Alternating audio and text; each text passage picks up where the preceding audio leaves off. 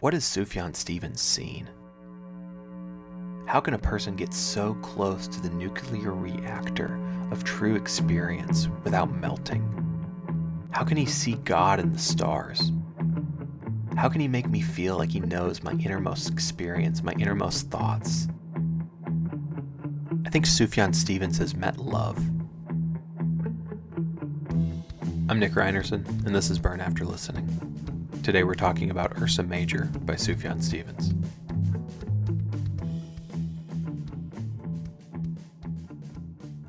Sufjan's world isn't normal, rational, day to day world most of us live in. Sufjan is gifted or cursed with an invisible landscape alive with a living force. God, love, Tao, the muse, nature. It has a lot of names, but it's the same thing. Almost impossible to see with our egos intact. If we're not willing to be deeply, painfully vulnerable. Ursa Major, the constellation and the song, are made up of things that we see every day and we think we understand, but fundamentally do not stars blinking down with such regularity that we think we get it, forgetting nightly that they're burning masses of energy millions of light years away that could consume everything we've ever known and seen if we were just close enough. Of course, everyone loves. Of course, everyone hurts. But this song gives a space and a strangeness to love that it deserves. Ursa Major asks us to feel the sublimity of love, the weight of love.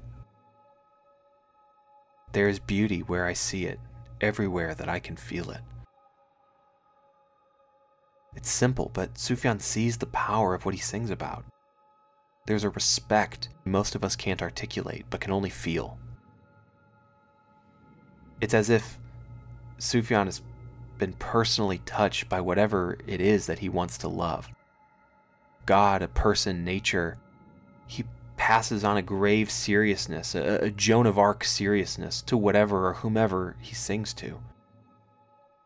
It's a religious love.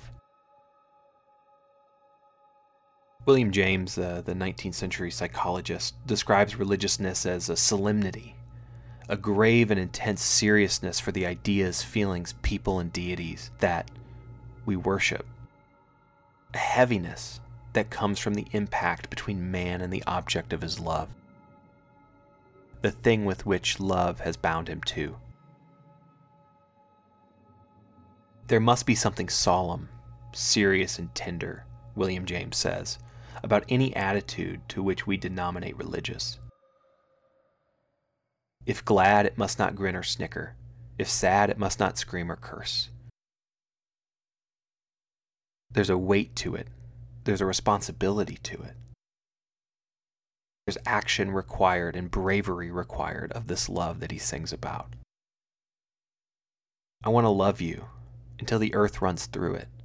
I want to love you, he says with solemnity, and I'm definitely going to do it. Sufjan is so solemn about his love that his declaration has a holy weight and intensity that can only come with contact from something outside of him.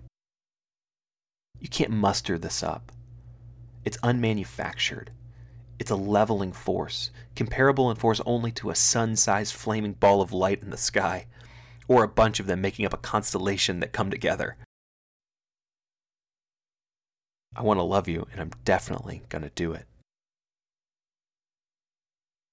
This is Sufjan's monastic vow, his renouncing of smaller affections, his calling, his convocation. It's witnessed by the stars, and in a moment of bravery, he records it and lets us listen in too.